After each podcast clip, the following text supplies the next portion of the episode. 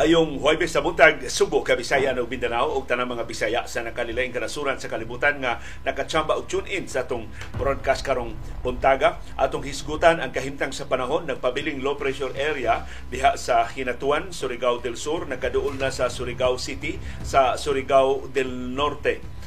Ang pangagpa sa pag-asa mamahimo na ni siyang bagyong Egay sa dili madugay doon tayo latest weather forecast karong buntaga.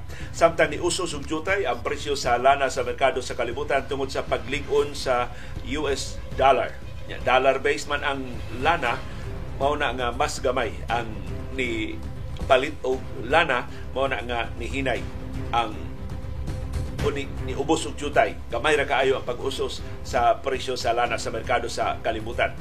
Ang Estados Unidos ni pahibaw og dugang security assistance package ngadto sa Ukraine. Naglakip og drones naglakip og dugang nga mga armas. Parte dakuha na sa hinabang sa Estados Unidos sa Ukraine sa nagpaday nila nga pagpanagang sa pagpangatake sa Russia. Sa pikas nga bahin ang Department of Migrant Workers ni konfirmar dunay nasaylaing overseas Filipino worker nga nahimutang sa death row sa Saudi Arabia og nagkinahanglan og dako-dako nga kantidad sa blood money aron makalikawas siya gikan sa silot sa kamatayon diya sa Saudi. Amay balita na andam na ang kwarta sa Saudi Arabia para sa mga overseas Filipino workers nga wa in town masweldohi sa dihang nanira ang ilang mga kompanya sa Saudi atol sa pandemya sa COVID-19 ambot kanusa pa ni murag pila naman ni kabuhan ang press release nga andam na ning kwartaha nagpabiling ubos sa atong bag-o mga kaso sa COVID-19 sa tibuok Pilipinas. Diri sa ato sa Subo ug Central Visayas usa na lang kabag og kaso ang nadugang. Kagahapon adlaw sigod sa report sa Department of Health pero daghang patay. Dunay na po kapatay sa COVID-19 nga gi-report ang DOH karon sang buntaga atong hisgutan ang reaksyon sa Commission on Human Rights. Ug para nako ang CHR nga atong gidudahan nga di nakatuman siya trabaho ubos sa administrasyon ni Presidente Ferdinand Marcos Jr. So far, nagpakita nga wa siya mausap, wa siya mulikoy.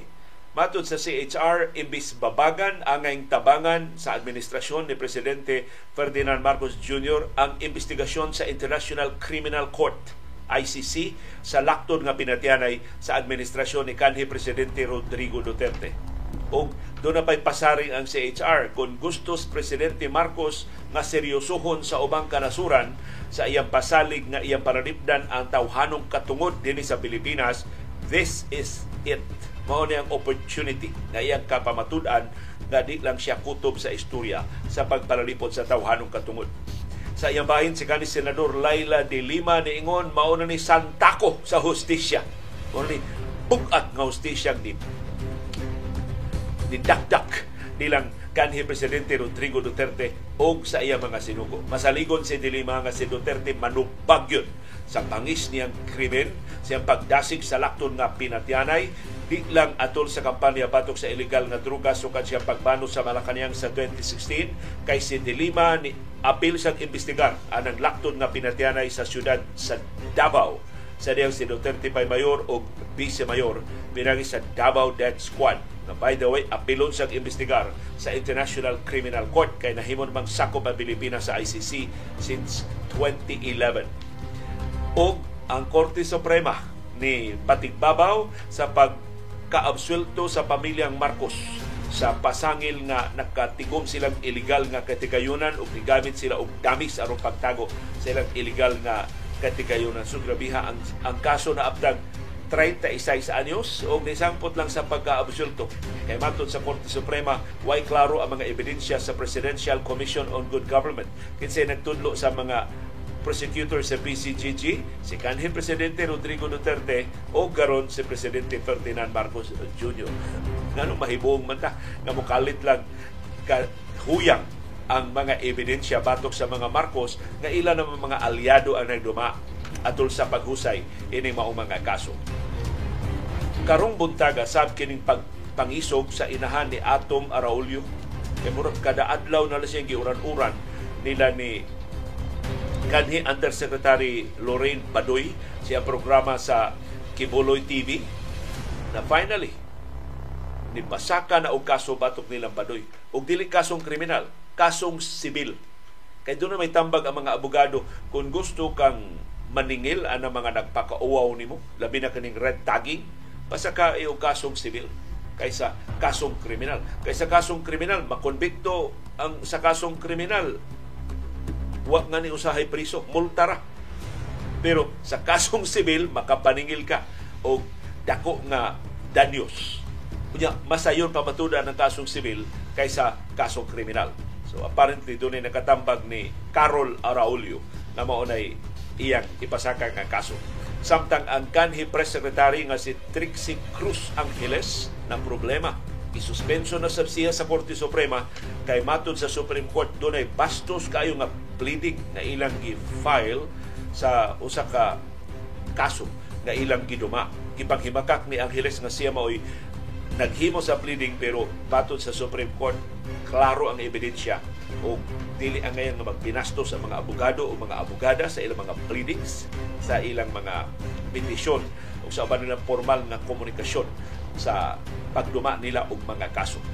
Samtang dunay langyaw nga coach nga nakatrabaho din sa Pilipinas isip national coach sa nangaging katuigan dunay tambag ni Kai Soto nga murag naglisod gyud pagsuod sa National Basketball Association. Ang iyang tambag gikan ka sa elementarya ayaw diretso og layat sa college agi kag high school mao kuno nay sayop ni Kai Soto dito siyang layat sa National Basketball Association. Ang iyang tambag, duwa sa Gilas Pilipinas, ipakita imong gilas, ipakita imong labok, aron mo bilib, daghan kayong NBA coaches o executives nga mo mutanaw sa World Cup sa basketball din sa ato sa Pilipinas. Niya sa atong kaugalingong nataran. So imbis kuno si Kai Soto mag-arte-arte nga mapahuway una mura siya di ganahan nga mudua sa gilas kay nakatilaw ni siya duwa dito sa National Basketball Association. Giingnan siya duwa sa gilas. Pakita nga ka kasakbang ka ini mga higante nga mga magdudua sa ubang kanasuran. Ana ka diha manotis ana ka diha mabantay. Ya sayop sa na nga tuwa ka mo duwa sa Japan, tuwa ka mo duwa sa Australia next to the NBA, ang maayo ni mo duwaan, Europa. Adto ka sa EuroLeague o League on magunong EuroLeague pangita og laing basketball league sa Europa. Daghan kay basketball league sa Europa nga maapilan ni Kai Soto. Kaysa dihas Japan, dihas Australia, why makabantay niya. Kaya mga coaches, ang mga scouts sa NBA, Europa mao'y labing adunahan nila tinubdan sa sunod nila nga mga magdudua o karong buntaga sa atong viewers views ang mapuslanon nga mga reaksyon sa mga isyong natuki o wa matuki sa atong mga programa sa atong mga viewers nga wa makaabot sa atong live streaming. Kay kamong naka-comment sa atong live streaming, I trust na butang sa comment box ang inyong mga komentaryo o nabasahan na sa tanan nga nagtanaw sa atong broadcast. O bisan dili takos mangibitar ninyo karong buntaga sa lang edisyon sa atong kasayuran Kinoy Kuyan.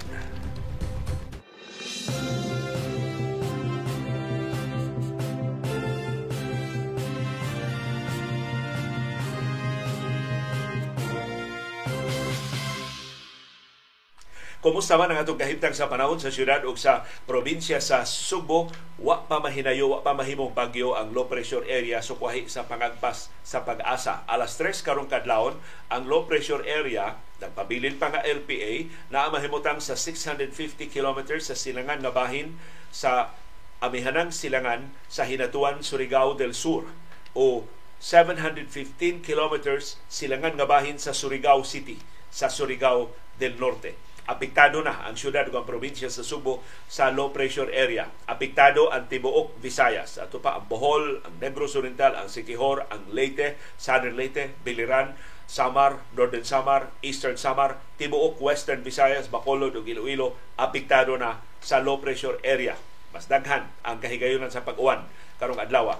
Apektado na sab sa low pressure area ang Zamboanga del Norte, ang Misamis provinces, ang Camiguin, ang Agusan del Norte, ang Surigao del Norte ug ang Dinagat Islands.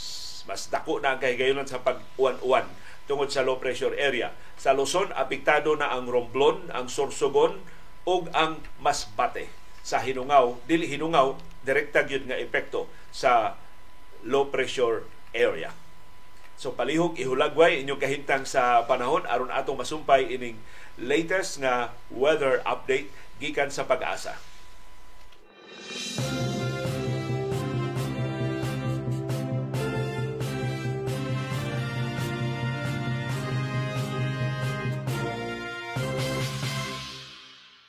Niusos og jutay ang presyo sa lana sa merkado sa kalibutan tungod sa pagligon sa US dollar. Dollar-based man ang lana, mumahal gani ang dolyar, muhuyang ang mga currency sa ubang kanasuran sa kalibutan nga gamiton pagpamalit og lana. So ang tendency menos ang mupalit og lana. Mauna nga ni barato ang presyo sa lana tungod sa pag-ubos sa demanda. Ang laing rason ngano nga ni barato ang presyo sa lana mao ang kaluya sa ekonomiya sa China. Wa gyud makumbinser ang mga oil traders ining gipahibaw pa lang wa pa detalye unsa ning economic stimulus sa People's Republic of China aron pagdasig sa ilang ekonomiya. Kay disappointed ang mga oil traders sa performance sa ekonomiya sa China sa niaging buwan. Mao na nga ang China may kinadak-an nga importer sa krudo Nabalaka mga oil traders nga dili hingpit makasulbong ang konsumo sa lana sa second half sa 2023 kung magpabiling luya ang ekonomiya sa China. Na of course, malahi ang istorya kung actual gyud nga mo patuma na og mga stimulus packages ang China aron pagdasig sa iya mga negosyante sa pagpalambo, pagpalapad pa sa ilang mga negosyo. Ang nakagamay ra sa us-us sa presyo sa lana mao ang pagsugod na sa Estados Unidos pagpamalit og lana para sa iyang petroleum reserve. Kay perting dakuaan ang kapasidad sa Estados Unidos pagreserba og lana. Nya iya man ang giarya. Pila ka milyon ka baril ang iyang giarya. Ni atong nisulbong ang presyo sa lana aron mutiboksok og nang malapuson ang Estados Unidos pag influensya sa presyo sa lana. Ni ubos gyud ang presyo sa lana. Hangtod karon nga dibalik na sab siya inanay sa pagsulbong. Gani ang ambisyon ra sa Saudi Arabia moabot lang unta og 80 dollars per barrel ang presyo sa lana.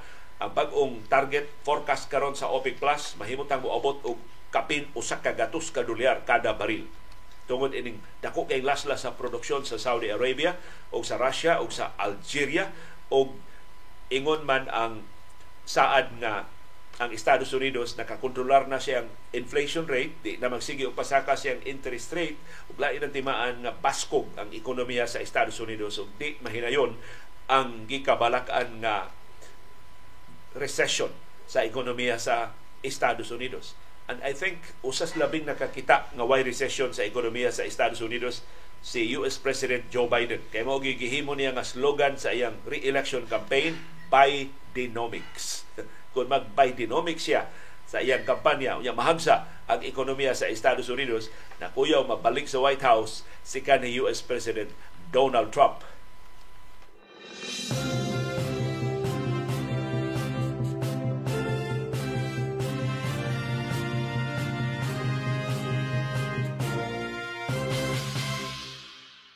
Wa pa mahuman ang Estados Unidos sa paghatod og tabang ngadto sa Ukraine aron makapanagang sa atake sa Russia. Gipahibaw sa Estados Unidos ang dugang security assistance karong adlaw 1.3 billion US dollars ang dugang tabang ilang ipada sa Ukraine naglakip ni og air defense capabilities, drones og munitions ang Estados Unidos ni gamit sa pundo sa iyang Ukraine Security Assistance Initiative. Itong kadato sa Estados Unidos, makapatuyang lang sila og butang og pundo. Murag pundo ni para lang yun sa Ukraine. Ya, yan naman lang ni nila og release ang USAI, Ukraine Security Assistance Initiative Program. Kining programa mutugot ni US President Joe Biden sa pagpamalit og mga armas gikan sa industriya. Dili na siya mukuha gikan sa stockpile. Dili na sa ilang sa ilang inventaryo. Labas ni mga armas o mga bala nga ilang kuhaon gikan sa ilang mga suppliers. Kining package nga ilang ipada sa Ukraine maglakip sa upat ka National Advanced Surface to Air Missile Systems o NASAMS o ingon man munitions, mga bala. 152 mm artillery rounds mga mine clearing equipment o ingon man drones. Ang Ukraine nakabuylo na karon siyang counter-offensive batok sa Russian troops nga nag-okupar sa ilang teritoryo. So ang Ukraine karon wa na lang managang ni papahawa na sa mga sundao sa Russia gikan sa ilang teritoryo. Ang Estados Unidos nakahatag na og kapin 10.8 billion US dollars na security assistance ngadto sa Ukraine ubo sa USAI sa tuig 2023. Sus, grabihan na. Kay karon gud murag way limit ang pundo ikahatag sa Estados Unidos sa Ukraine kay ang mga Republicans ganahan sa mutabang sa Ukraine. Kay kung ilang baldahon ang suporta ni Biden sa Ukraine, kapasangilan man sila sa mga botante, sa mo? Pro-Russians mo? Ug mao ni problema ni kanhi presidente Donald Trump. Kay believe kay ni siya ni Russian President Vladimir Putin, di gyud siya kasaway ni Putin. Magsila ni siya pasalig ako gani presidente mahusay na nako ang gubat sa Russia, uh, gubat niya sa Ukraine, nag-atake sa Russia. Pero si Biden, actual gyud nga nisulban sa problema, pinagi sa paghatag og dugang hinabang sa Ukraine. Kay unsa may mas epektibong paagi pagsagang sa pagpangatake sa Russia kundi ang pag-arma sa Ukraine. Pito ka sunod-sunod nga mga hinabang kining nahatod na sa Estados Unidos karon lang tuiga ngadto sa Ukraine. Apil sa mga hinabang mao ang kung kining latest nga package mo ni ikawalo nga hugna sa hinabang. Sa niaging tuig sa 2022 ang Estados Unidos nakapada og 6.3 billion US dollars sa hinabang ngadto sa Ukraine. Pagpalig-on sila depensa batok sa Russia. So sa kinatibuk-an, kapin 40 bilyones dolyares na ang nahatag sa Estados Unidos sa security o military assistance ngadto sa Ukraine sukad ni sung ang Russia sa Ukraine atong Pebrero sa niaging tuig. Ang mga hinabang nahatod sa Estados Unidos naglakip sa duha ka klase sa loitering munitions sa Phoenix Ghost drone nga hinimo sa Avivex sa ka pribadong kompanya sa California og ang Switchblade na drones nga hinimo sa Aero Environment Sayo karong buwana ang Estados Unidos ni pahibawsab nga ilang ipada sa Ukraine ang ilang cluster munitions nga gidili sa kapin usa ka gatos ka mga nasod kay hapit na mahurot ang mga bala o mga armas sa Ukraine. Gisaway ni sa mga human rights groups, gisaway sa ni sa Germany o sa Canada, pero niingon si US President Joe Biden, kamo na amoy ikapada sa Ukraine, saway-saway man mo, kay kinigong matang sa bala dili ni mo bubuto tanan kining cluster munitions. Unya ang mahibilin murag mga duwaan ba? So sa mga nasod in town gigamitan ang cluster munitions daghan kay mga bata nga nangamatay daghan kay mga mulupyo ang nainutil kay sila mabuthan ining mga cluster munitions nga ipada sa Estados Unidos. Pero batud sa Estados Unidos ilan na ni ipada sa Ukraine epektibo ni batok sa mga Russian troops nga ni atake sa Ukraine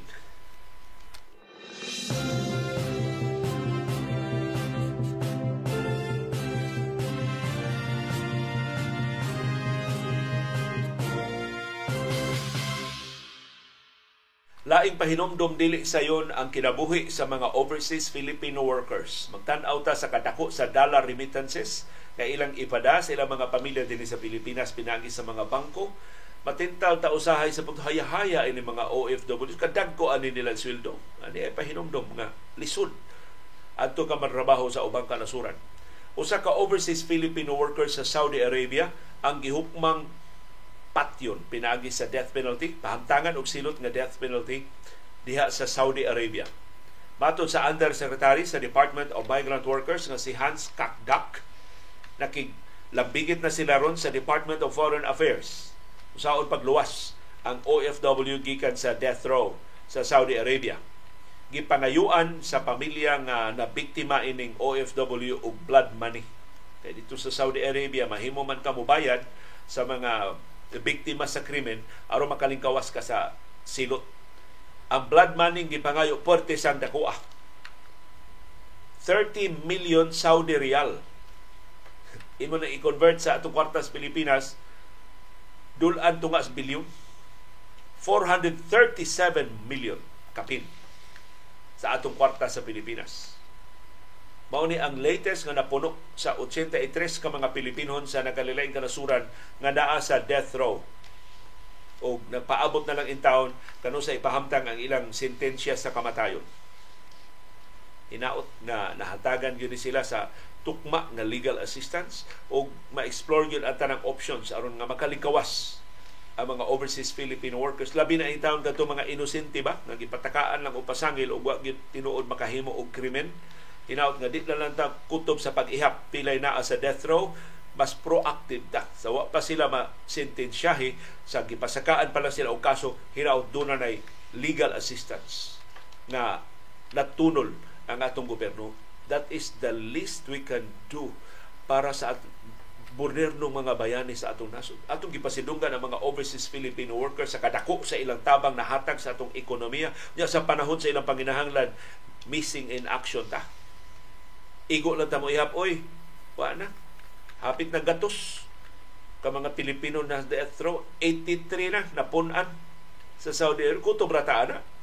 O atong tabangan ng mga Pilipino sa dili pa taon sila hingpit maapiki ang konsuelo ining laing pahibaw sa Department of Migrant Workers na andam na gyud ang kwarta sa Saudi Arabia pagbayad sa mga overseas Filipino workers nga wa mahatagi silang sweldo sa diyang nanira ang mga kompanya sa Saudi Arabia atol sa diyang pandemya sa COVID-19. Na murag taon-taon na nipila na ni Kabuan ang pasalig sa Department of Migrant Workers nga andam na ang kwarta. So gipangutana ang DMW, hagbay ra na naandam nga wa pa man ma distribute hangtod karon mao ni rason sa Department of Migrant Workers. Gi-finalize pa kuno ang listahan sa mga claimants. Gi-finalize pa sab ang kantidad nga madawat sa matag OFW nga utangan pa ang mga kompanya sa Saudi Arabia. O susihon pa sab kuno ang paagi sa pagbayad. Unsa man itingob ning hatag ang kwarta ngadto sa Department of Migrant Workers. Sila na mutagi-tagi og hatag ngadto sa mga overseas Filipino workers. Or ang OFW mo individual mo kubra ini gikan sa ilang mga employers. Unsay labing paspas unsay labing makiangayon unsay labing sayon og luwas nga paagi di kahilabtan kining kwartaha. Hinaot makit-an sa Department of Migrant Workers o sa Saudi Arabia officials sa Saudi Arabian officials sa labing dali nga panahon kay sus ni aging tuig ra unta ning gihatag. In fact gihatag unta ni sa dihang gipanaktak sila sa ilang mga employers. Ambot nganong gipapauli sila nga wa mahatagi sa ilang hingpit nga mga suhulan o mga benepisyo ikatabang in town unta to nila sa labing lisod nga sitwasyon. Na wad-an silang trabaho ipauli sila din sa Pilipinas nga wa gani in town sila ipabawn utangan pa gani ang ilang employer sa ilang mga suhulan o sa ilang mga benepisyo.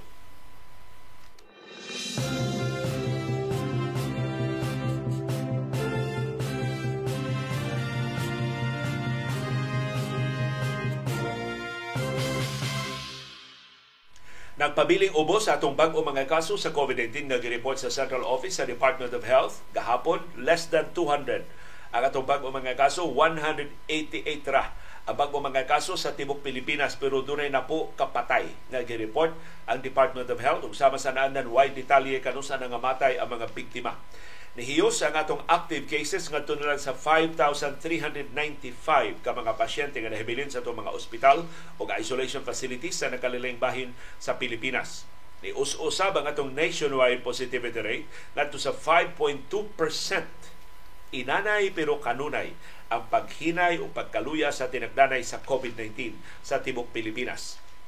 Ang Metro Manila gihapoy top notcher doon sila 40 ka mga kaso sa COVID-19 sus kanindot ini mga numero hinot mapaubsan pa gid ni sa mosunod nga mga adlaw. Aron hingpit na kita makalikawas gikan sa pandemya sa COVID-19 ang projection sa Octa Research Group karong adlaw one between 150 and 250 ang bag-o mga kaso sa COVID-19 karong July 20, 2023 nga mo'y ika-201 nga adlaw karong tuiga. Kumusta man ang atong bago mga kaso sa COVID-19 din sa Subo ug Central Visayas? Malipayon ming mutaho ninyo usara ang bagong kaso sa COVID-19 sa Tibok Central Visayas, ang Bohol ra mo'y dunay bagong kaso. Ang ubang mga local government units, why bagong kaso sa COVID-19 except Bohol. Sus kanito na balita. Ah? Ang atong active cases sa Tibok Central Visayas nagpabilin sa ni ubos ni abot na lang og 164 ang atong active cases ng mga, mga pasyente nga nasa mga ospital o isolation facilities sa Sugbo, sa Bohol, sa Negros Oriental o sa Sikihor. Ang kinadaghanan og active cases mao ang Bohol dunay 55. Ang Cebu province dunay 38, ikaduha nagtabla sa Negros Oriental nga dunay 38. Ang ikaupat nga labing daghang active cases mao ang Cebu City dunay 11 Ika-lima ang Sikihor, doon na po ka-active cases. Ika-unom ang Lapu-Lapu City, doon pito ka-active cases. ug ang ikapito kinagamyan og active cases karon mao ang syudad sa Mandawi. So hinaot, padayon pag yun, nato nga mapaubsan ang atong mga numero sa COVID-19, pinaagi sa padayon nga pagmatngon, pinagi sa dili una pagkumpiyansa, pinagi sa dili una pagtangtang sa to face mask sa crowded areas. Pinagi sa paglikay una sa wa kinahanglan ng mga tapok-tapok. O pinagi sa pagtabang pagpahinumdom o pagpadlong sa wa gyud kapuslanan nga mga kiat-kiat.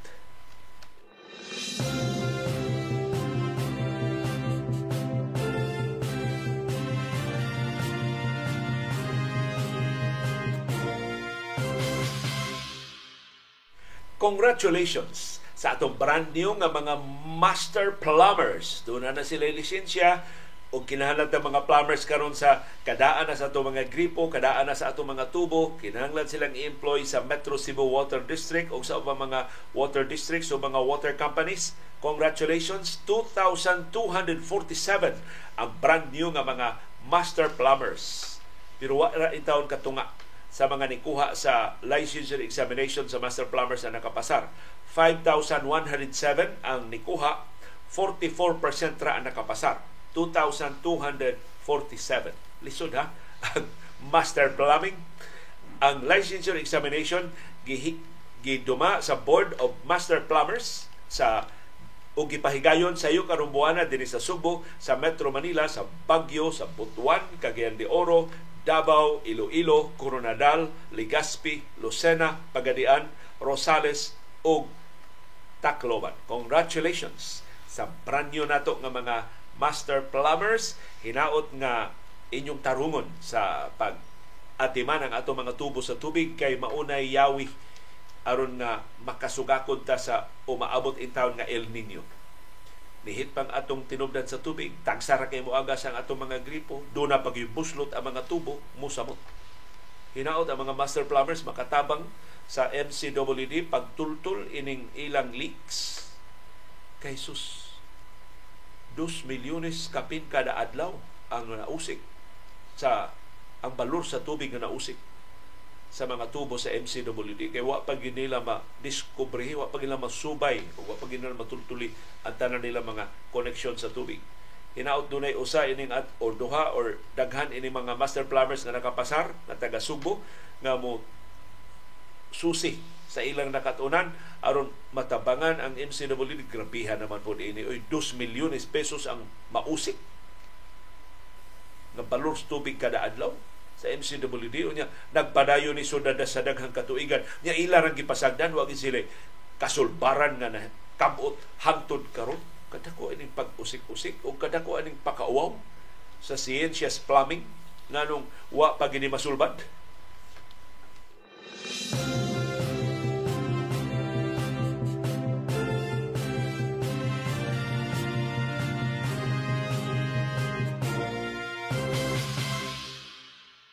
Pasaylua ato na sang isgutan ang dugang mga pakauaw sa mga proyekto sa Cebu City Government. Kining tanan kabahin ni sa report sa Commission on Audit sa ilang pagsubli sa mga transaksyon sa Cebu City Government. Nya mo gi-serialize ni sa Sunstar Cebu kay Sunstar mo ako nakuhaan ini maong kasayuran. Usas mga transaksyon nga gibuyag sa Commission on Audit sa Cebu City Government kanang ilang mga drainage projects nihit kay drainage projects sa Cebu City, unya, makachamba silang drainage projects, bolilyaso ba yun? Kanang latest nila drainage project, mao na hinoy rason nga nung mas grabe ang baha sa Cebu City sa nangaging nga mga adlaw. Pero kining nakitaan sa Commission on Audit, mas seryoso kining kalapasan. Matod sa COA, ni abante og bayad ang Cebu City Government sa proyekto nga wa mahuman Niabot na lang ang tagal sa proyekto hantod karon wa matukod. Niabot og dulan 200 million pesos ang advance payment sa Cebu City Government para sa kontraktor ining drainage project. Ang exact amount nga ilang gi-advance 199 million 323,000. Gi-advance ni nila atong 2021. Duha na katuig ang nilabay. Pero ang proyekto wa pa mahuman natapos na lang ang 2022.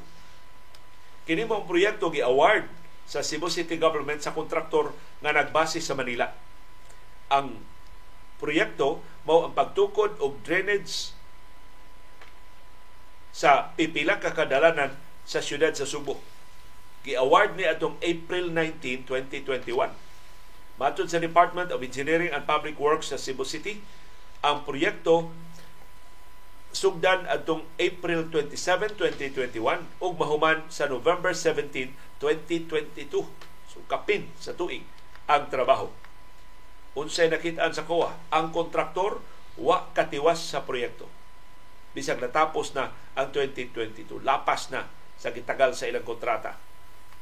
1.3 billion pesos ang balor sa kinatibuk-an nga proyekto pagtukod og flood mitigating interventions diha sa Cabrero Street, padung Natalio Bacalso Avenue, sa VH Garces Street, A. Gabuya Street ug Leon Kilat Street, Escanio Street, pulos na himutang sa Cebu City. Unsay nahatag sa kontraktor, pitura ka design plans. 27 unta ka dokumento o design plans ang gikinahanglan, pitura ang ilang na-deliver. Ang aktual nga konstruksyon, wa pagyud gani kasugdi.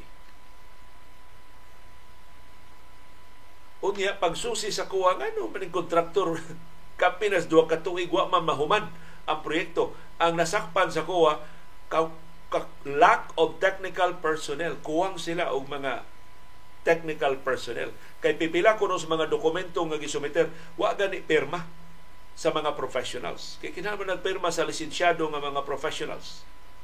Ang naghimo ko no, usa ra ka engineer. So anong gipadaog maning kontraktura usa ra engineer? Wa gani qualified nga mga professionals. Despite ana ni hatag og advance ang Cebu City nga 199 million 323,000 para sa design phase gihatag kini mong advance June 15, 2021 tungod sa hangyo sa kontraktor.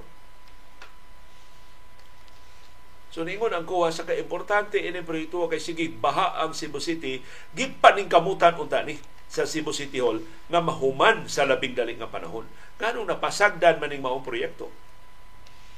Na possible explanation nganong nagka bulingit kini maong proyekto kay ang nagfacilitate ini si kanhi Cebu City Administrator Floro Casas Jr.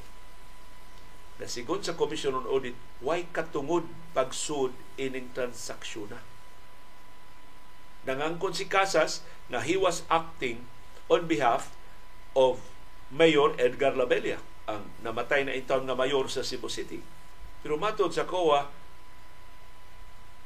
kinahanglan siya authority sa sangguniang panglungsod. Nga ditong higiyo na gidumaha ni kanhi Vice Mayor karon Mayor Mike Rama. Na kontra man Casas ug si Rama. Wa siya mananghin ni Rama. Wa siya mangayo og authority sa sangguni ang panglungsod. Diretso diretso na siya og award. Ini mga proyekto. Ingon ang kuha illegal ang gibuhat ni Casas wa siya authority sa pagsud ini maong transaksyon para sa Cebu City Government. Wa siya katungod pagsud og kontrata. Uban ining kontraktor atong 2021 nga way authorization sa sangguniang panglungsod. Giklaro sa COA na si Casas way authority gikan sa SP. Sa kinang iuli kining kwartaha. Sus. Ang kontraktor amot na gasto na ning kwartaha unsaon niya pag-uli? Unya ang nahibilin nga bahin sa proyekto kanu sa man niya i-deliver. So ang ang rekomendasyon sa COA i-terminate ang kontrata, i-revoke ang kontrata tungod sa kalangay nga ni kapinag 247 days as of December 31, 2022. Ug angayang bawion sa Cebu City Government ang ilang nabayad nga 199 million 323,000 ngadto sa kontraktor. Kuhaon nila gikan sa kontraktor. O ang ayan mohatag og detalyado nga explanation ang Cebu City Government nganong ni abante silang bayad nga way klaro ang gideliver sa kontraktor o nganong nisugot sila nga malangay ang proyekto. Sige lang suspenso, sila ka delay ang proyekto niya gitugutan ra sa sa Cebu City Government tungod ba kay si Casas mo'y nagduma, mo'y nagfacilitate ining maong proyekto. Tinuod bang bugal-bugal diya City Hall nga mahilabit gani si Casas, Casas kwartaan ng mga transaksyon na.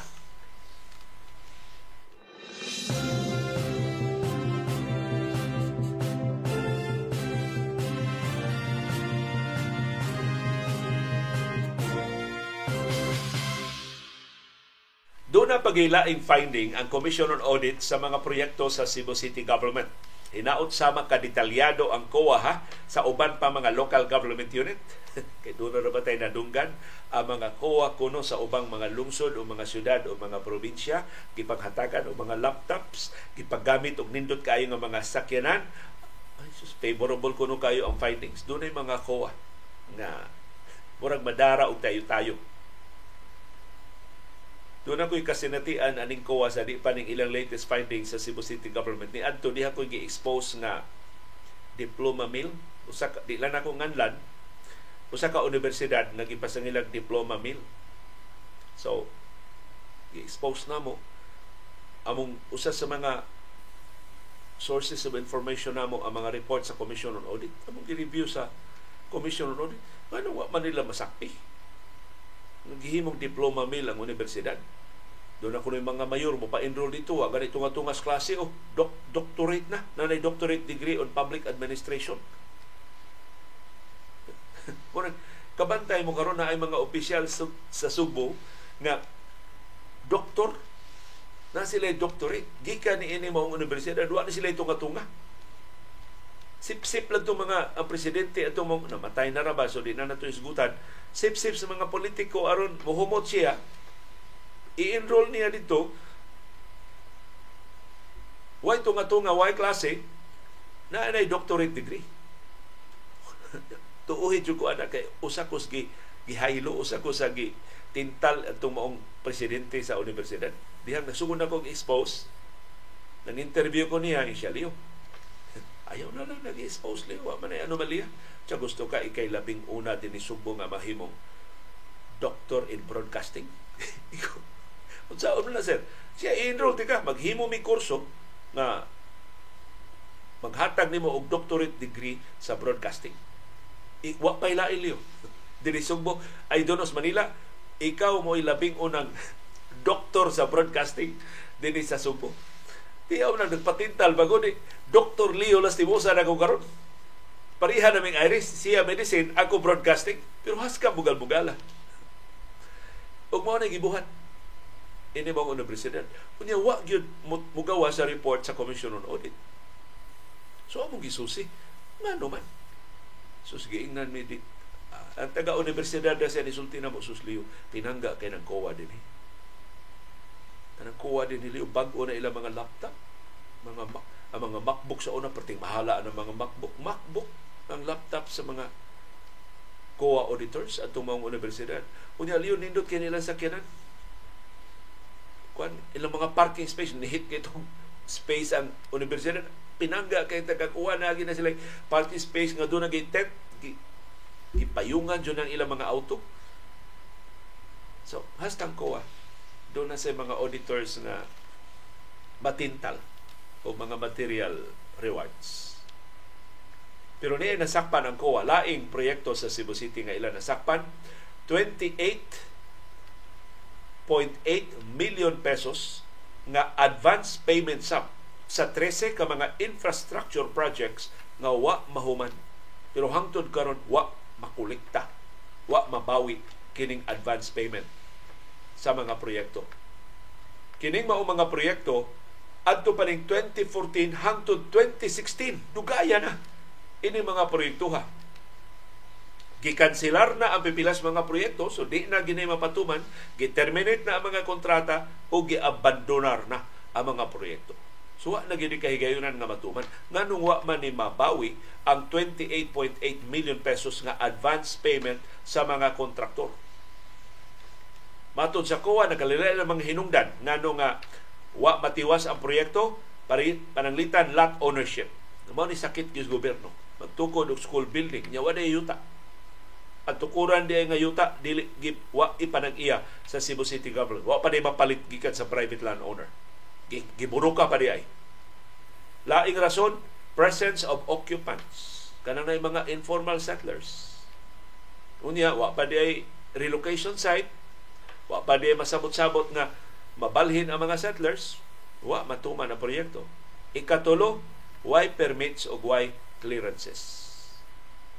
So gi-award ang proyekto ngadto sa mga kontraktor nga butalo. Dili kamao nga mupatuman sa proyekto. Kay ang ang tukod ka proyekto wa kay permiso o wa kay clearances. Ambot unsay deficiency sa kontraktor pero mao na mga rason. Og hinaot bawion sa Cebu City Government ko na apan ni kwartaha 28.8 million pesos ng mga advance payments sa mga proyekto in 2014. Sa ito pa, 9 anyos na ni proyekto ha. 2015, 8 anyos na ni proyekto ha. O 2016, 7 anyos na ni grade 2 na ni proyekto ha. Wa pa ma uli ang advance payment nga gi-abandonar na, gi-terminate na, gi-cancelar na ang mga proyekto.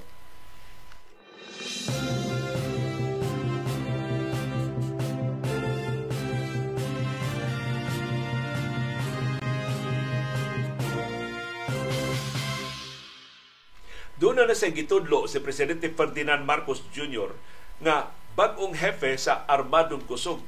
Kasas AFP Chief aning Marcos, ikapila naman niya nga AFP Chief.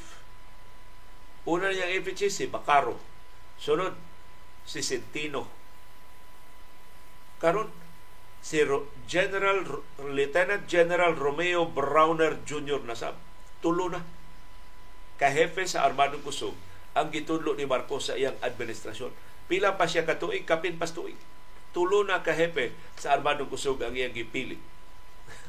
Sige siya kausap yang una-una. Ini mao mga hepe sa Armadong Kusog Si Browner mopuli ni General Andres Centino nga gitudlo sang Marcos is si Presidential Advisor on West Philippine Sea. So, unsa man considered retired na ni si Centino. Si Centino sakop sa Philippine Military Academy Maringal Class of 1988.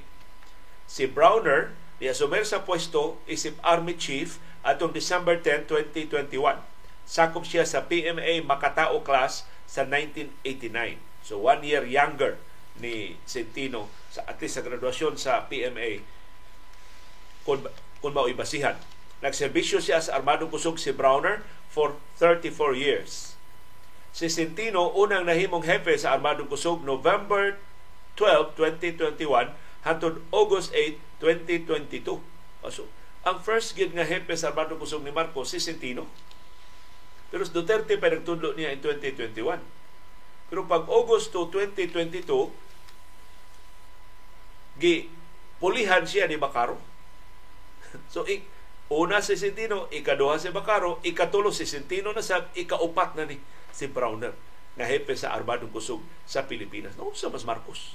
Nagduwa og musical chairs Gitudlo pagbalik ni Marcos si Centino isipango sa Armando Kusog pagka Enero karong tuiga. Siya ni puli ni Lieutenant General Bartolome Bacaro nga mo ikaduhang hepe sa Armando Kusog nga gitudlo ni Marcos. Sa ato pa si Bacaro nakalingkod isip hepe sa Armando Kusog sukad Agosto 2022 hangtod dras Enero 2023. Kano sa gipulihan siyang balik ni Centino. Og I think mao ni usas mga rason nga nung ni-resign kadtong acting defense secretary nga gitudlo sab ni Marcos pasaylo di na ko di na ko kahinomdom sa ngan pero na ay defense secretary nga wa kasabot nganong si Sintino gipulihan ni Bacaro, si Bacaro gipulihan na sa ni Sintino, ni resign. Ang maong Defense Secretary mao tong na dali-dali og tudlo si retired General Carlito Galvez. Sa wa pa ni itudlo si Gibo Chudoro karong bag-o na mao na Defense Secretary. So, unsa man ning gibuhat ni Marcos? Dili siya maka makadesider? Mao na ba na hepe sa Armando Kusog o dili ba? Kay abos atul ra ba siyang administrasyon nga gipatuman ang Republic Act 11709 nga ang mga AFP chief doon na fixed nga 3-year term. So, siya untay mo, labing unang presidente makapatuman ini balaura. Na ang tuyo ini aron ang Hepes Armando Kusog maka plano ba yun? Kung sa iyang buhato sa Armando Kusog, di kayo muna sila musical chairs, unong kabuan, lingkod, retire, doon na sila ang Hepes Armando, aron na mo dako ilang pensyon. Mao man gibuhat ni kanhi presidente Rodrigo Duterte. Bugbuk kay mga termino ang mga Hepes Armando Kusog. So si Marcos untay makakorehir anang maong practice na usa ka tuig siyang administrasyon upat naman hinuon ang iyang hepe sa armadong kusog. Although naas balaod nga ang presidente mahimong mo papahuway sa hepe sa armadong kusog even before sa iyang tulo ka tuig nga termino. Pero can the president make up his mind?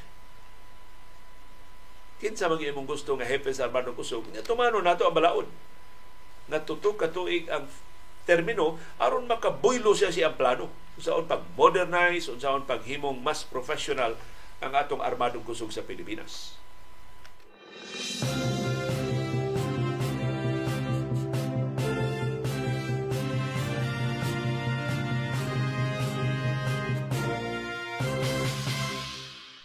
Wa na gyud kaagwanta ang Chair Emeritus sa bagong alyansang makabayan na si Carol Araulio. Inahani ni Atom Araulio. Kay gisigihan ni siya og red tag ni kanhi Undersecretary Lorraine Baduy sa iyang programa sa television ni Kibuloy Dias Davao. Nangayo si Araulio og dos kapin 2 milyones pesos na danyos sa kasong simil iyang gipasaka batok ni Baduy o siyang co-host sa ilang TV program tungod sa padayon nga red tagging hapit kada adlaw ang ilang pagtawag ining Carol Araulio nga komunista, leader sa mga komunista. Matod ni Araulio, si Badoy ug ang iyang kauban sa TV program nga si Jeffrey Celis nakalapas sa civil code sa ilang pagbalik-balik pagpakauaw niya o pag-red tag niya o sa iyang organisasyon. Si Badoy o si Celis ni pasangil nga kini si Araulio nga usa ka medical professional dunay kalambigitan sa Communist Party of the Philippines ug sa New People's Army ug sa National Democratic Front. Pero way ebidensya nga ilang napresentar. So ningon si Raulio nga si Badoy ug si Celis ang ayan nga paundangon sa pagsigi og pakauaw niya og pagbayad og damages nga maglakip sa musunod. Moral damages, 1.1 million. Exemplary damages, 500,000. Nominal damages, 500,000. Attorney's fees, 100,000 pesos. Ipasabot si Raulio, iyang gipasaka ang kaso aron pagpaningil og accountability nila Badoy og Nisilis. Kaya mura sila nagpatuyang, nag-abuso na lang Niingon sab si Araulio nga iya ra gyud untang gibungol-bungulan kining red tagging sa pagtuo nga way mo tuo Pero iyang na-realize nga ang pagbalik-balik sa baka posibleng makakumbinser na hinuon sa wa makailan niya. Labi na sa mga followers ni Kibuloy o sa iyang TV network o nilang Baduy o ni Silis. Na nireact dayon si Badoy ining kasong gipasaka ni Raulio sa Facebook mato ni Badoy kining kaso ni Araulio is a useless case. Hagit niya si Araulio pagpasaka og libel case. Pero daghang abogado mo disagree. Matunil mas mas maayo ning kasong gipasaka ni Araulio una masayon pamatud-an ang civil case kaysa criminal case of libel. So mas gamay rang ebidensya imong kinahanglan pag matuod sa kasong sibil. Og ikaduha, maka pasakit ni ni Badoy. Kay usay ang libel wa may priso. Multa raman, ya multa mas gamay kaysa damages nga gipangayo ni Raulio. So kini Dili pa prisos Badoy ani pero mamiyahok ang pitaka ni Badoy. Pareha ka piyahok siyang aping. Si Araulio niingon hastang iyang anak. Ang broadcast journalist nga si Atom Araulio target na sab nila ni Badoy sa red tagging o terrorist labeling. So matod ni Carol I am filing these complaints on behalf of those who do not have the means, the opportunity, and support system to do so, but who are experiencing red tagging and or terrorist labeling. And the harassment, if not actual terror, this brings, I hope, to encourage I hope to encourage more of them to come forward and file their own complaints.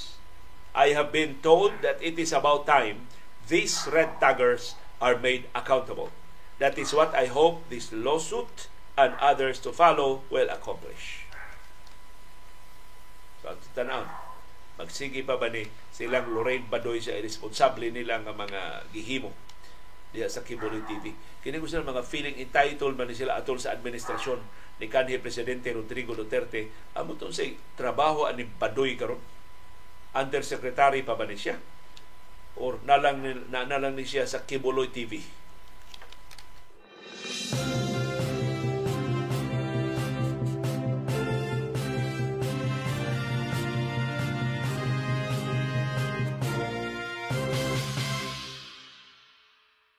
Samtang ni ay dili maayong balita, ang Korte Suprema ni basura sa forfeiture case batok ni kan anhing presidente Ferdinand Marcos Sr.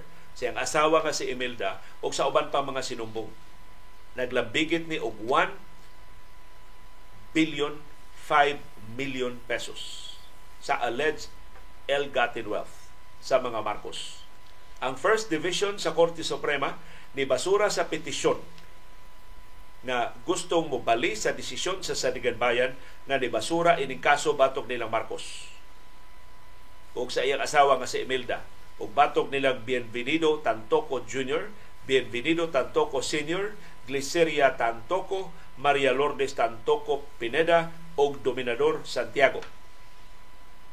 Matod sa Supreme Court kuwang ang mga ebidensya. Wa ka pa matudi ang pasangil patok nilang Ferdinand Marcos Sr. o ni Imelda o sa mga tantoko. Niuyon ang Korte Suprema sa Sandigan Bayan ng ebidensya sa Presidential Commission on Good Government is insufficient to support the allegations of its expanded complaint by preponderance of evidence.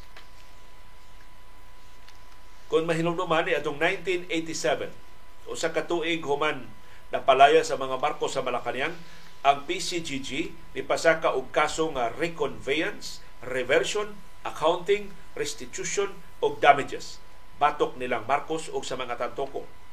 Ni pasangil ang PCGG sa musunod. Una, si Ferdinand Marcos Sr. illegal nga ni withdraw og kwarta gikan sa National Treasury o gikan sa Central Bank na karon Bangko Sentral ng Pilipinas ug ubang mga financial institutions o gibalhin ang kwarta ngadto sa nakalilain nga mga individual aron mataguan ang kwarta ug makawat ang kwarta gikan sa gobyerno. Matod sa Korte Suprema, wa na mapamatud sa PCGG ang seryoso nga pasangil. Ikaduhang pasangil sa PCGG, si Marcos ug ang mga tantoko nagkonsabo pagtago sa ilegal nga katigayunan. Labi na ang mga tantoko ug mga Santiago nga nagsilbi nga mga damis sa pagpamalit og nakalilain nga mga real o personal properties ingon man mga negosyo para sa mga Marcos. Di pasangil sa PCGG nga ang mga Tantoko o mga Santiago gitugutan nga makakuha og 5% sa duty-free shops. Pag-divert sa 5% sa ilang franchise taxes ngadto sa Nutrition Center of the Philippines nagipanguluhan ni Imelda Marcos o sa Manila Seeding Bank, koreksyon, Manila Seedling Bank nga gipanguluhan ni Tantoco Sr. nakakuha sab silang unlimited nga tax-free importation benefits o nakadawat sila sa uban pang mga benepisyo na nakapabuhong pag-ayo sa ilang mga negosyo o sa ilang mga kompanya. So ang gusto sa PCGG i-forfeit ang tanang properties nga gikuptan sa mga sinumbong nga illegal nilang nakuha o mubayad sila og danyos sa kantidad nga 1.05 billion pesos. Pero wa makumbinser ang Sanigan Bayan, wa makumbinser ang Korte Suprema. Rason, kuwang o mga ebidensya. Kaya tul sa husay, ining maong kaso, nikalit lang og gawa ang mga ebidensya. Doon mga ebidensya, dugay kay nahatag. Nahatag lang pagkahuman na sa deadline. Kinsay na prosecute na ining kasuha? Sa niaging unom katuig kanhi Presidente Rodrigo Duterte, aliado sa mga Marcos. Ngano tinud-on man Duterte pag-prosecute ang mga Marcos? Natakdan ba niya ang mga abogado sa BCGG na siya na nagtudlo? Mo nang wa na tinuda ang prosekusyon. Of course, sa unang tuig sa Administrasyon Marcos, kini na absulto, kung sa may mga-expect sa PCGG, mo tinuod o gukod sa pamilya sa presidente. Kawagin na ito yung gidribol-dribol kini kasuha for 36 years. Anton naabta ni Duterte naabta ni Marcos pildi ang Presidential Commission on Good Government. Wa na tayo daganan. So mag ihap na lang ta. Unsa pay dugang mga kasos mga Marcos ibasura sa kay ang prosecution mismo wa naman. Nilikoy naman Pareha ba nis Department of Justice mo tinuod kag prosecute sa anak sa imong Justice Secretary? Tama to. Pwerte paspasa murag kilat ang husay kaso absulto dayo ng anak ni Justice Secretary Boyeng Rimulya. Labaw na ni presidente na ni.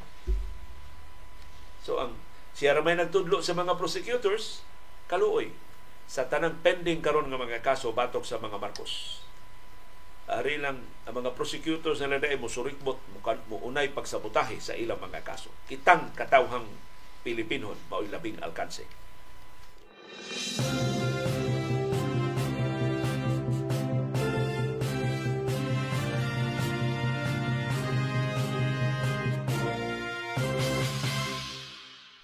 Ni ay laing dako og alkanse although dili sama kadako sa alkanse nato sa kinawat nga katigayunan sa mga Marcos ang paborito negosyante ni kanhi Presidente Rodrigo Duterte nga si Dennis Uy. Naglisod pag yun pagbayad sa tanan niya mga utang. In fact, naglisod na siya karong pamaligya sa iya mga negosyo. Ang iyang PH Resorts, mao ni ang iyang kompanya sa casino o hospitality business ni Dennis Uy, gipugnan sa Securities and Exchange Commission sa pagpangayo o pagtugot sa ilang mga shareholders sa ilang asset disposal plan. Kay nahuman naman ang agenda sa shareholders meeting, aprobahan man na sa SEC ang agenda, gi-amend ni Dennis o yung agenda, ipa-appeal niya ang asset disposal plan. Aron mga siya pagtugot sa mga shareholders, ipamaligya niya ang iya mga negosyo. Ningon ng SEC dili pwede. Kadtong inyong gisumiter nga agenda mauna to. So, na nisamot ni kaapiki ni Dennis Uy kay naglisod siya karon sa pagpangita og dugang kwarta aron ika-raise isip capital ug ikabayad sa iyang dagko na kay nga mga utang. Ug ang Securities and Exchange Commission ni sugo gyud ni Dennis Uy nga ipahibaw sa mga shareholders na dili ninyo mahisgutan ang asset disposal atol sa umaabot nga annual stockholders meeting karong July 26. Hapit na. Unya na sa sunod semana ang meeting. Ang pagbasura sa Securities and Exchange Commission sa shareholders approval sa asset disposal plan mas makapaapiki pa gyud sa PHR sa ilang pagpangita og dugang kwarta. Mao hangtod karon naglisod sila sa naghapit na sad mo mature nila nga mga utang Pagtapos sa 2022, ang SGV and Company na report dako kay alkanse sa PHR o PH Resort ni Dennis Uy. Doon siya 2.6 billion pesos nga capital deficit 11 billion pesos nga net liabilities payable within one year. Ug doon na siya 146 million pesos nga cash deficit. Sukad sa pagpalit ni Oy ining PH Resort, lima ka tuig na ang nilabay.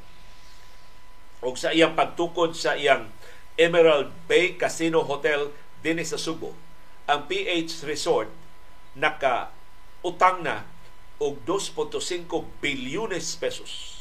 Ang alkansi ni naka, na-alkansi na og duha og tunga ka bilyon ka pesos. Ang 1.14 billion sa tuig 2022 lang. So, parte nakuha niya alkansi last year lang. Nangita og kwarta si Dennis Oy, human siya biyain ni Ricky Rason. Kay palito naman ta ni, ni Ricky Rason ang iyang casino projects din sa Subo atong Marso. Pinagi siyang Bloomberry ni Ricky Rason. Palito sa mga casino na, na usab ang una-una ni Rason. Wa siya mo dayon ng palit. So ay kwarta si Dennis Oy. Resulta ini ni samot kaapiki ang iyang panudanan. Ang PH Resort napugos sa pagpahinay sa konstruksyon sa ilang casino hotel project dinhi sa Subo. Amo din wa klaro kanu sa ni mahuman. Di madayon ang gitakda nga opening samtang musod si Oy og lain nga diskusyon sa ubang mga investors sa potensyal nga pagbaligya sa iyang properties dinhi sa Subo o dito sa Clark. Perting sulbong perting burot ni Dennis Uy atol sa administrasyon ni kanhi presidente Rodrigo Duterte. Karong nawaas Duterte masama sa kapaspas o mas paspas manghiyos ni Dennis Uy. Mura siya bumpero nga napulan og pangitag tubig ikapaw kayo matag higayon mo mature ang dagko kay niya nga mga utang sige na lang siya pamaligya karon sa iyang mga kompanya gipugnan pagit siya sa Securities and Exchange Commission pagpangayo sa pagtugot siya mga shareholder sa PH Resort pagbaligya sa ilang mga kompanya.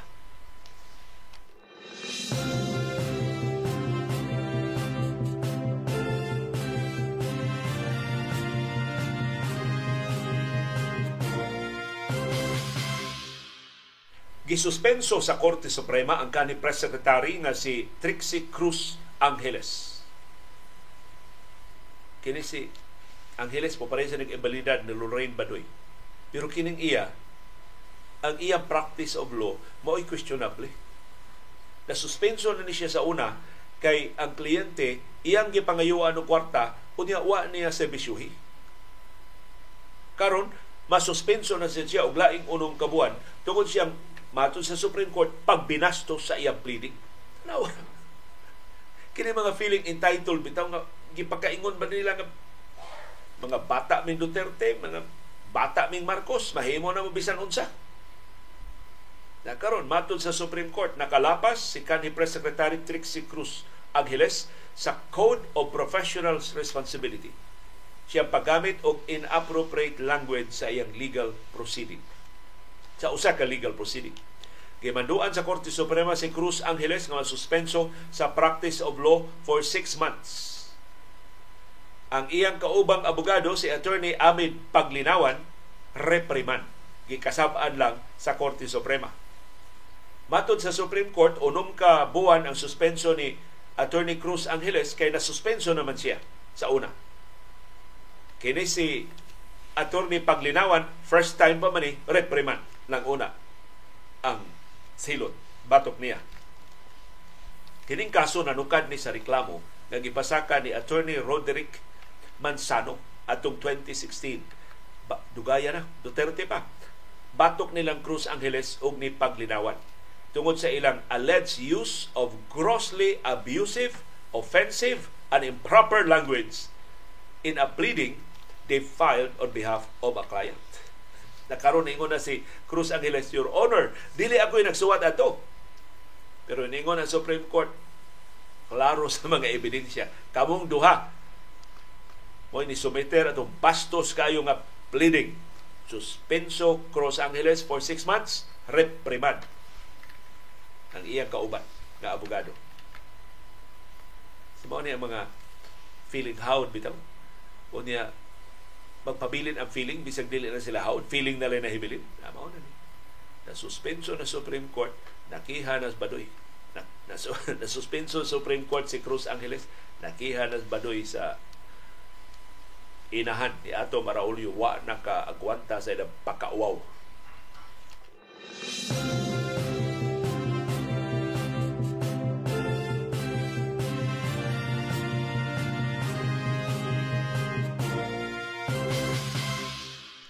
Para nako usa sa labing maayo nga reaksyon sa desisyon sa International Criminal Court nga morisyum na ang formal investigation sa mga pasangil sa crimes against humanity batok ni kanhi presidente Rodrigo Duterte nagikan sa Commission on Human Rights.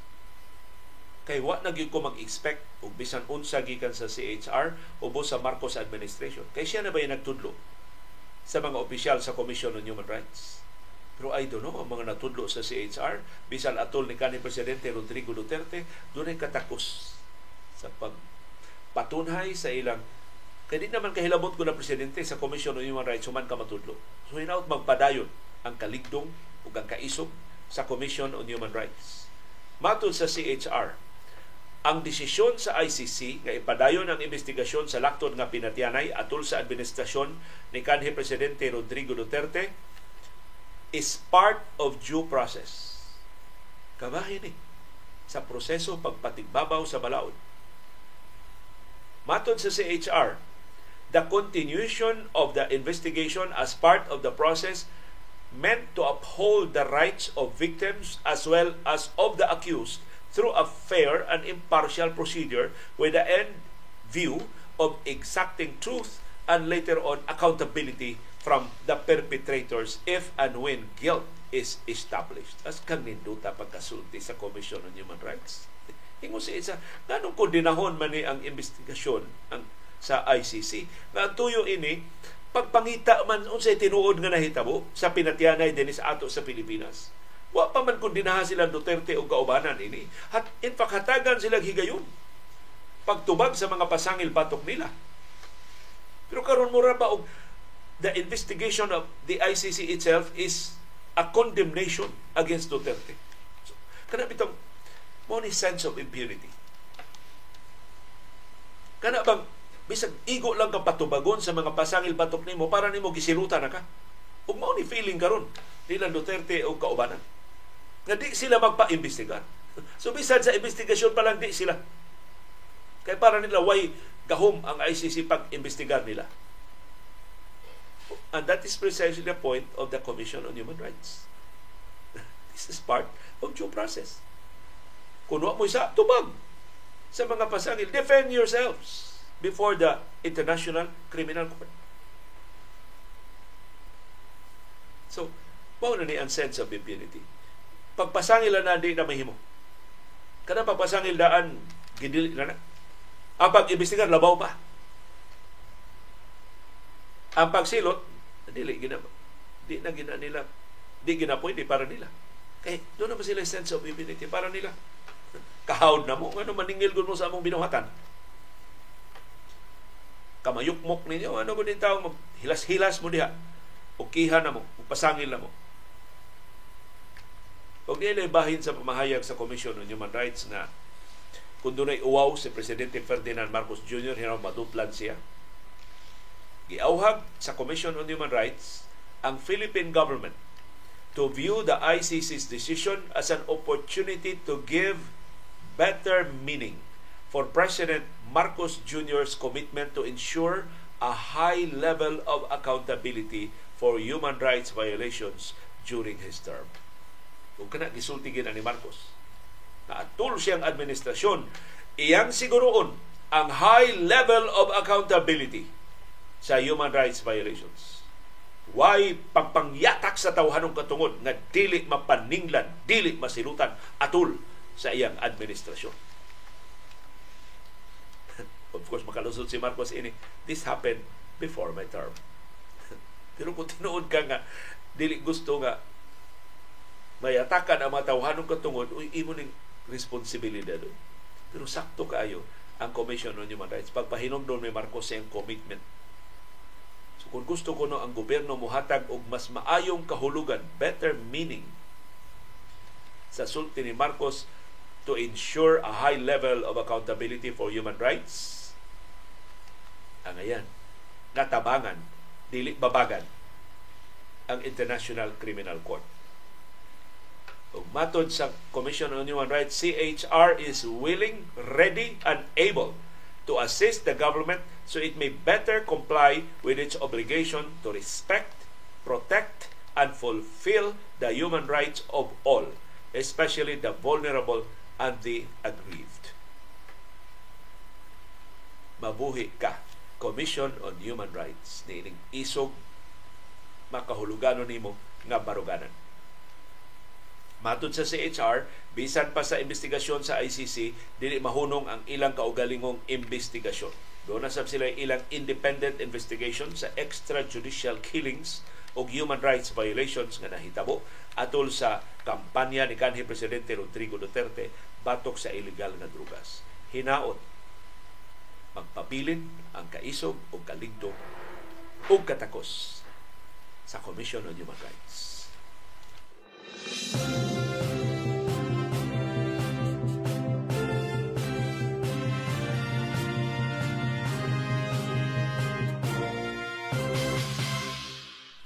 Sa iyang bahin, si kanis Senador Laila de Lima niingon justice falling on the previous administration. Maunay iyang tanaw sa desisyon sa International Criminal Court. This is justice falling hard on Duterte and his cohorts as they find their world getting smaller.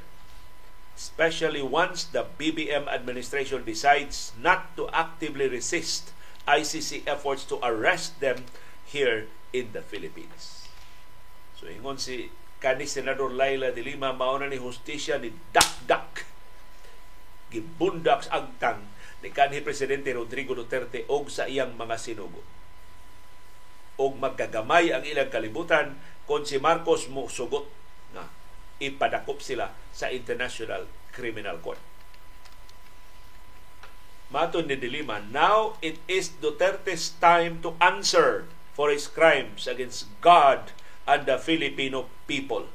Panahon na na si kanhi Presidente Rodrigo Duterte manubag sa bangis niya mga krimen batok sa Ginoo o katawhang Pilipinhon. Biliba na kung dilima, wa mahabol ang iyang kaisog o iyang kalantip bisan kapinas unom katuig gitanggong ni Duterte di prisuhan. Soon, ipasabot si Dilima, it will also be his moment to plead for mercy once his world gets as small as the ICC prison cell that is already waiting for him in The Hague. Sus. Panahon na sab, muabot rang panahon nga si Duterte na say magpakiluoy kung mohiyos na pag-ayo ang iyang kalibutan nga mura lang kadako sa selda sa prisuhan sa International Criminal Court sa The Hague. Maton ni Dilima, from here on, the office of the prosecutor of the International Criminal Court will soon come out with specific indictments together with the issuance of arrest warrants, hopefully before the end of the year. So hito man si Dilima. Justice Secretary ba ni Natos Dilima? Bright ba yan abogada? Ingon siya, sunod mahitabo ini si ICC Prosecutor Karim Khan mopasaka na og specific nga mga kaso. Mohinga na og mga sinumbong. Dili man Republic of the Philippines sa sinumbong ini individual nga mga ngan. Kaya ang ICC mo husay sa mga individual, dili sa mga estado. So nganla na ini si kanhi presidente Rodrigo Duterte o kung tumanon ka ng mga dokumento nga naa sa ICC, maapil ani si kanhi PNP chief karon senador Bato de la Rosa, maapil ani si kanhi sap sap sap sap naman kanhi sap Special Assistant to the President karon Senador Bongo maapil ini si kanhi Davao City Mayor karon Vice Presidente Sara Duterte Carpio. Kon kanang mga dokumento sa ICC mo ibasihan. Dungan ana matod ni Dilima arrest warrants na batok sa mga sinumbong. Or sulti pang ato ni Karansa kung mo voluntaryo sila Duterte di na sila ipadakop summons mo i-issue batok so pina mo i-issue batok nila aron mo atubang sila sa husay sa International Criminal Court dito sa The Hague. Og niingon si Dilima, og bag-o ning Angoloha, nagisulti ni Dilima, by that time, inigpadakop na sa ICC nila, the accused can no longer be represented and aided by the Philippine government, but instead have to face the ICC on their own. So, wa na'y obligasyon ang gobyerno pagtabang nilang Duterte kung ipadakop na sila sa International Criminal Court.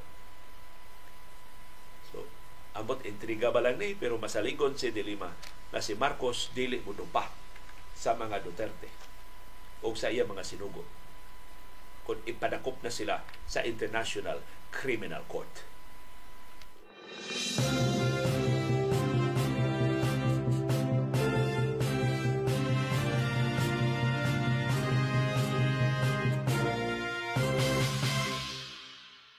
pero doon na ni kakak. O kining kakaka na batian sa tibuok kalibutan. Haskang lanuga sa kakak, nagikan sa Russia, ni banda sa Ukraine, ni sangko sa South Africa, ni abot sa ato diri sa kasili sa konsolasyon. Parting lanuga sa kakak. Ang ni kakak mao si Russian President Vladimir Putin sa iyang kaisog, sa iyang kamangtas, sa iyang kabagis, niingon si Putin, di ko mutambong sa summit sa BRICS diya sa South Africa. Kaya ang South Africa sakop sa International Criminal Court, obligadong mudakop ni Putin kung mutambong siya sa summit o niya sa sunod buwan. Pero ningon si Putin, di siya mutambong by mutual agreement. Nauyunan ko no, sa Russia o sa South Africa, di lang siya mutambong. Magpadalang siya og representante si Foreign Minister Sergey Lavrov o nasulbad ang problema sa South Africa. Kaya dako kay problema sa South Africa, talawan man kay nila presidente. Nagpalaban ang presidente sa South Africa sa ICC. Your Honors, kung among dakpon si Putin inigduaw niya South Africa sa Johannesburg sunod buwan, muraming dideklarar og gubat batok sa Russia. Di in town mi gusto your honors mahimong sunod nga Ukraine. Nagpakiloy siya nga i-exempt ang South Africa gikan sa lagda sa ICC. Nakinang dakpon kay si Putin doon na may arrest warrant sa International Criminal Court tungkol siya pagdagit sa gatusan ka mga bata gikan sa Ukraine ug iyan ang gipasagup sa mga ginikanan niya sa Russia. Mas bagisa ini Putin. So wa na problema ang South Africa. Kay ni kakak si Putin, dili na siya moadto sa South Africa. So nasulbad ang dilema sa hosting sa BRICS Summit unya sa sunod buwan. Pero kini tungod sa kaaktibo sa oposisyon sa South Africa. Sip-sip ng Putin ng presidente sa South Africa, pero ang oposisyon ni auhag ng daan sa International Criminal Court. Pugsa ni ang amo presidente aron dakpon gyud niya si Putin sa South Africa ug isurrender si Putin diha sa Hague. So tungod sa pag pangisog sa oposisyon sa South Africa, nagkarakara ang presidente sa South Africa pagpangayog exemption gikan sa International Criminal Court na murag nauwaw og jutay si Putin kung maduplan pa ning iyang kapating niingon na lang nga dili siya moadto sa South Africa. Pras kuyawan sa tenis Putin higanting pusas pa magpaabot niya di South Africa. Unsao na lang? Adto siya magyaw-yaw sa silda sa Dahig kuyang magsilingan sila dito sa taga-ato kung madakpan matsambahan sa International Criminal Court. Si Presidente Cyril Ramaphosa Ningon, solbad na ang iyang problema. Siya mo host sa BRICS Summit diya sa Johannesburg o diya sa sunod buwan, wa na si Putin. Magtapok sa sunod buwan diha sa South Africa ang mga leader sa Brazil, India, China, Russia o South Africa. Pero si Putin ray absent sa mga heads of state, padalang siya sa iyang foreign minister. So tinuod gid ay bisan diha sa Siberia ang gikalisangan na tag labayanan sa mga aktivista o mga leader sa oposisyon sa Russia. Diktador ka man, mutalaw ka usaba.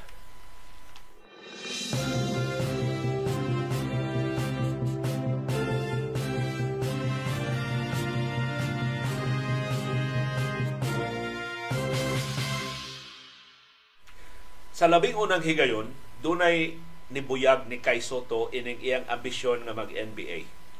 Why nakaako og kuriher ni Kai Soto sa tanan kay ni Abiba man tanan na kinsa man ganahan do na Pilipino nga makasud sa National Basketball Association. Pero ang kanhi national coach sa Pilipinas nga si Rajko Toroman taga Serbia ni. Niingon sayop si Kai Soto. Siyang pagdiritsog layat sa National Basketball Association. Ang tambag ni Toroman, mas maayo si Kai Soto mo duwa sa Gilas, Pilipinas sa FIBA Basketball World Cup. Ug mauni iyang labing pangandaman. Binuang tong iyang pag-apil sa Summer League, bangko hinon siya sa Orlando Magic.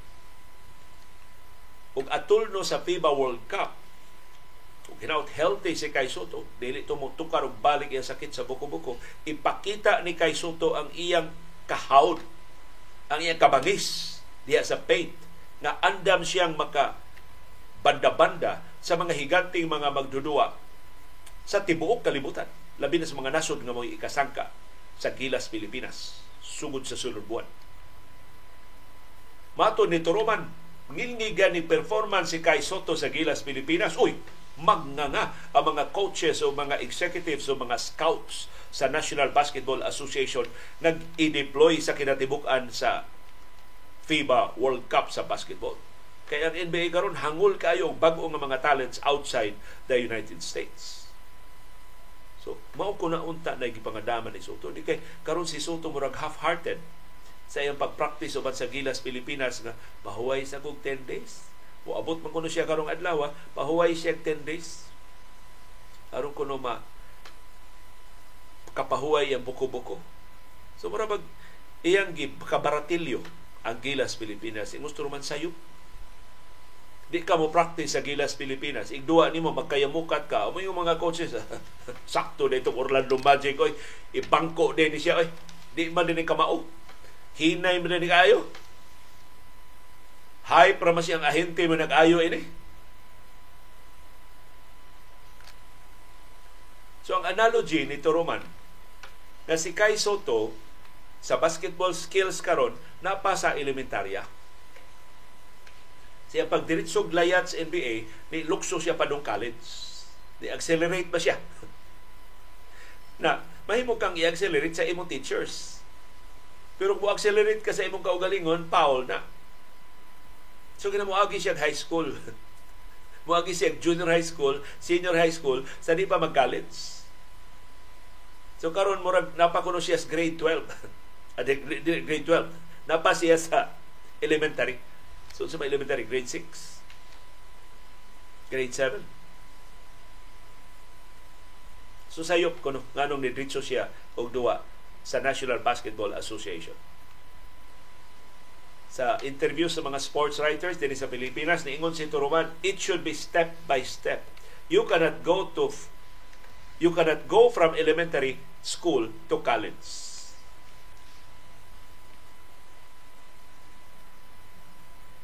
So, ang iyang tambang ni Turuman, doon na pa may panahon, practice pag-ayo diya sa Gilas, Pilipinas, memoryahan ng mga set plays ni head coach Chot Reyes, ipakita nga makatabang ka, makakontribute ka sa Gilas Pilipinas. Wa may laing 7-3 ang Gilas Pilipinas. Ikay mo kuhit dito sa tanang rebounds. Ikay mo dominar dito pagdepensa sa rim. Ipakita ang imong kadominante nga wa masalida dito sa Orlando Magic. Aron na nago to Orlando. Ano na ni kay Soto wa man nato di padua kaning ngilngig mo duwa ng bataa na nakita na na sa ubang mga teams daghan na tag kompetensya so mo ingon nito Roman he should make an impact in tough games at World Cup now before thinking about the NBA competition is tough at the World Cup that is his big chance to prove to everybody that his dream about the NBA is, is not just a dream. Lain sayop ni Kay Soto. Mato ni Toroman, niduwa siya para sa Hiroshima Dragonflies sa Japan B-League. Mato ni Toroman, why makakita ni Kay Soto diha sa Japan? Samang why nakakita niya dito sa Australia, Pero makita ang abilidad ni Soto ug mabaid pag-ayo ang iyang basketball IQ kung muduwa siya sa Europa. Europe, I think, is the best station to prove himself. But even at this time, I don't think he can play Euro League because it is too strong. Too many American players, too many NBA players. so bisan sa Euro League, maglisod si Kai Soto sa pagsud. So adto lang una siya sa ubang basketball league sa Europa. Pero mas dako ang iyang chance nga masigpatan sa taga NBA kung ato siya moduwa sa Europa kaysa anha siya suok-suok sa Australia o sa Japan. Thank you.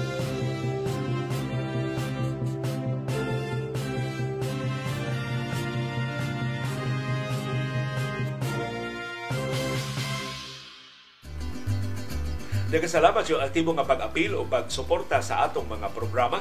Ani ana ang atong viewers view sa pag-highlight nato sa reaksyon sa atong mga viewers wa kaabot sa atong live streaming sa mga isyong natuki o wa matuki sa atong mga programa. Ani ang atong mga viewers views. Si Rani Abadilla gikan sa Melbourne sa Australia. Niingon Is there a crime against humanity in the ICC against Marcos if he kills the Philippine economy with mismanagement of the Maharlika Fund? Kanindot unta rani kung tuna pero wa specific kayo ang mga crimes na ma-investigar sa International Criminal Court, genocide, war crimes, o crimes against humanity. Mauna ang mga krimen. Dili, ang economic mismanagement, why appeal sa jurisdiction sa International Criminal Court. Si Cesar Ibanez, mahitungod ni sa katalawan ni Putin, niingon next month, August, South Africa will be hosting the 2023 BRICS Summit to be attended by the heads of state of Brazil, Russia, India, China, and South Africa. With the warrant of arrest issued to President Putin, he will definitely be arrested in South Africa, this country being a member of ICC. Thus, Russia would only be represented by its foreign minister, Sergei Lavrov. In other words, Putin, who ruled Russia since 1999 and could be considered a dictator, is very much afraid to visit South Africa. How about our own Duterte, Bato, Go, VP Sara? Are they brave enough to visit other countries in the world? Na Mr. Ibanez, doon na nitambag si Justice Secretary Boying Rimulya gibuguan din ni Rimulya ni Bato. Ni Senador Bato de la Rosa iya giinal Bato Bato. Ayaw duaw mga nasod gasakop sa ICC ha? As pag kinalan pag reminder si Bato na posible dakpo siya sa ICC kung muduaw siya sa mga nasod na sympathetic or miyembro yun sa International Criminal Court si Alan Alicante niingon ang pagpangutana ang pangutana kinsa ang modakop kung pulos amigo ang mo implementar? Na Alan Alicante the more basic question is mutuman ba? Mutabang ba ang Marcos administration sa ICC kay kinsa may makasugo sa pulis? Ang presidente. Kinsa may makasugo sa armadong kusog ang presidente. Kinsa may makasugo sa NBI ang presidente. Why police nga mag mangahas og serve sa arrest ni Duterte to Davao. Luthangon pa si Davao death squad ito kuno sa authority gikan sa presidente but the president could always change his mind. Ug mao na gilauman ni Dilima mao na giawhag sa Commission on Human Rights ug mao na gikabalak-an kaayo ron ni kanhi presidente Rodrigo Duterte. So kung makita ninyo si Duterte tan-awa ra gud why kinatulgan? Di ka katong maghayag ining sitwasyon Si Beckham Cachero naingon the ball is now in the BBM admin's court. They have the opportunity to make it clear to the world that they are serious about giving importance to human rights. Sakto kayo Beckham ang imo baruganan. Si Delia Gabonada naingon na adto na natago ni Kibuloy silang Duterte, si Bato ug uban niya nga mga aliado.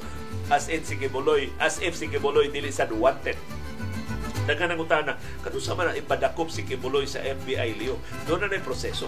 Dili ang FBI mo, aris Davao, Budluto nila si Kibuloy, o nila sa US aron kusayon sa mga kasong pagpanlugo sa mga babae o mga bata nga mga sakop sa iyang sibahan. Ang proseso ana, ang FBI mo pahibaw sa State Department sa Estados Unidos na dakpo na na si Kibuloy kinaas Pilipinas, ang State Department mo communicate sa Department of Foreign Affairs, DFA, through diplomatic channels. At DFA mo pahibaw sa Department of Justice. Yan na. Ang arrest warrant ni Kibuloy. Ang DOJ mo apply o warrant of arrest sa o mga mananghin sa korte aron dakpon si Kibuloy. Usayon pa na. So hatagan sa korte o kahigayonan si Kibuloy pagpanalipod sa iyang kaugalingon sa extradition ani mao na ni ang process sa extradition. Kuhaon si Kibuloy against his will gikas Pilipinas at tutakbungon sa Estados Unidos aron mo atubang sa mga kasong kriminal nga gipasaka matok niya. Pero nganong wa pa man sugdi sa Estados Unidos, murag timing. Kita lang timing ang Estados Unidos. Pilit na kay Marcos nila, di na kabalibas Marcos nila, ighangyo nila, click, patik, dakop na si Kibuloy. Kay karon na si Marcos suod pa kay Duterte o kay ibang Estados Unidos na si Duterte kung dupad yun ni Kibuloy, murag maalanganin si Marcos. Kaya kinanglan biya Marcos para sa EDCA. Kinanglan biya Marcos sa ilang pagpanlipod sa West Philippine Sea o sa Taiwan. It's all about timing. Si Francisco Pilago Jr. ningon, basta leader nga dili ligdong puno sa kontrobersiya o konbiktado pa, mutudlo po siya o mga opisyal nga sama niya kabulok. Mao ko rin explanation nganong gitudlo si Gadon, gitudlo si Herbosas Department of Health o karon gitudlo ning laing padlungon si Attorney Vigor Mendoza isip bag-ong pangu sa Land Transportation Office. Si Sabiniana Jimenez Castro niingon in other words, budol na ang Maharlika. That means tulis sa atong bangan. Uh, siya Philip sa Maharlika Investment Fund, MIF. Sayok sulting Marcos nga IMF.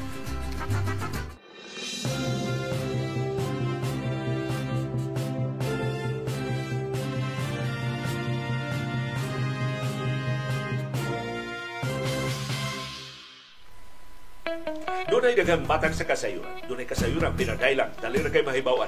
Doon ay kasayuran tinaguan, kilubluman. Ang ayang kuy-kuyon sa katawan. Kasayuran kinuy-kuyan. Ugmang adlaw, Biyernes, Hulyo 21, mahumana ang bakasyon ni Tourism Secretary Cristina Frasco. Hinaot mo atubang na sabsiya sa publiko pag-angkon na og responsibilidad sa higante niyang bolilyaso. Kung gital, gidetalye pa lang unta dayon ang iskandalo, nganong nalutsan ang Departamento sa Turismo, hagbay ra untang nahilom kining maong isyu. Mapulihan na unta sa mga kontrobersiya nga mas bag-o pero tungod sa pagpalabi ni Secretary Frasco sa iyang garbo, nagpalaban sa mga aliadong politiko din sa Subo, nahagit na hinuon ang mas daghan nga mga grupo kay ang pagpanghudlat sa mga nanaway sa iyang fiasco makapasilaog imbis makapaong sa kayo. Kung nagtuo si Frasco nga ang bakasyon makapahilom sa iyang kaso, dakong sayo si Tourism Secretary Cristina Garcia Frasco mas daghang sumog na hinuon na magikan sa publiko nga di ganahang likay-likayan sa mga istorya nga way klaro. Puno sa mga pagduda nga giniktaran lang siya ni Paul Soriano, puno sa mga huhungihong nga way kabangkaagan sa iyang trabaho, puno sa mga pasangil nga ang iyang gipanudlo pulos di kamao, kung padayong magpagorya-gorya, mapunan pagyod ang mga insulto daghang mangutana kung diin man di sila ni Paseo. Tinuod bang sa gawa sa Pilipinas ang ilang destino? Sa slogang Love the Philippines, wa ba di siya mutuo?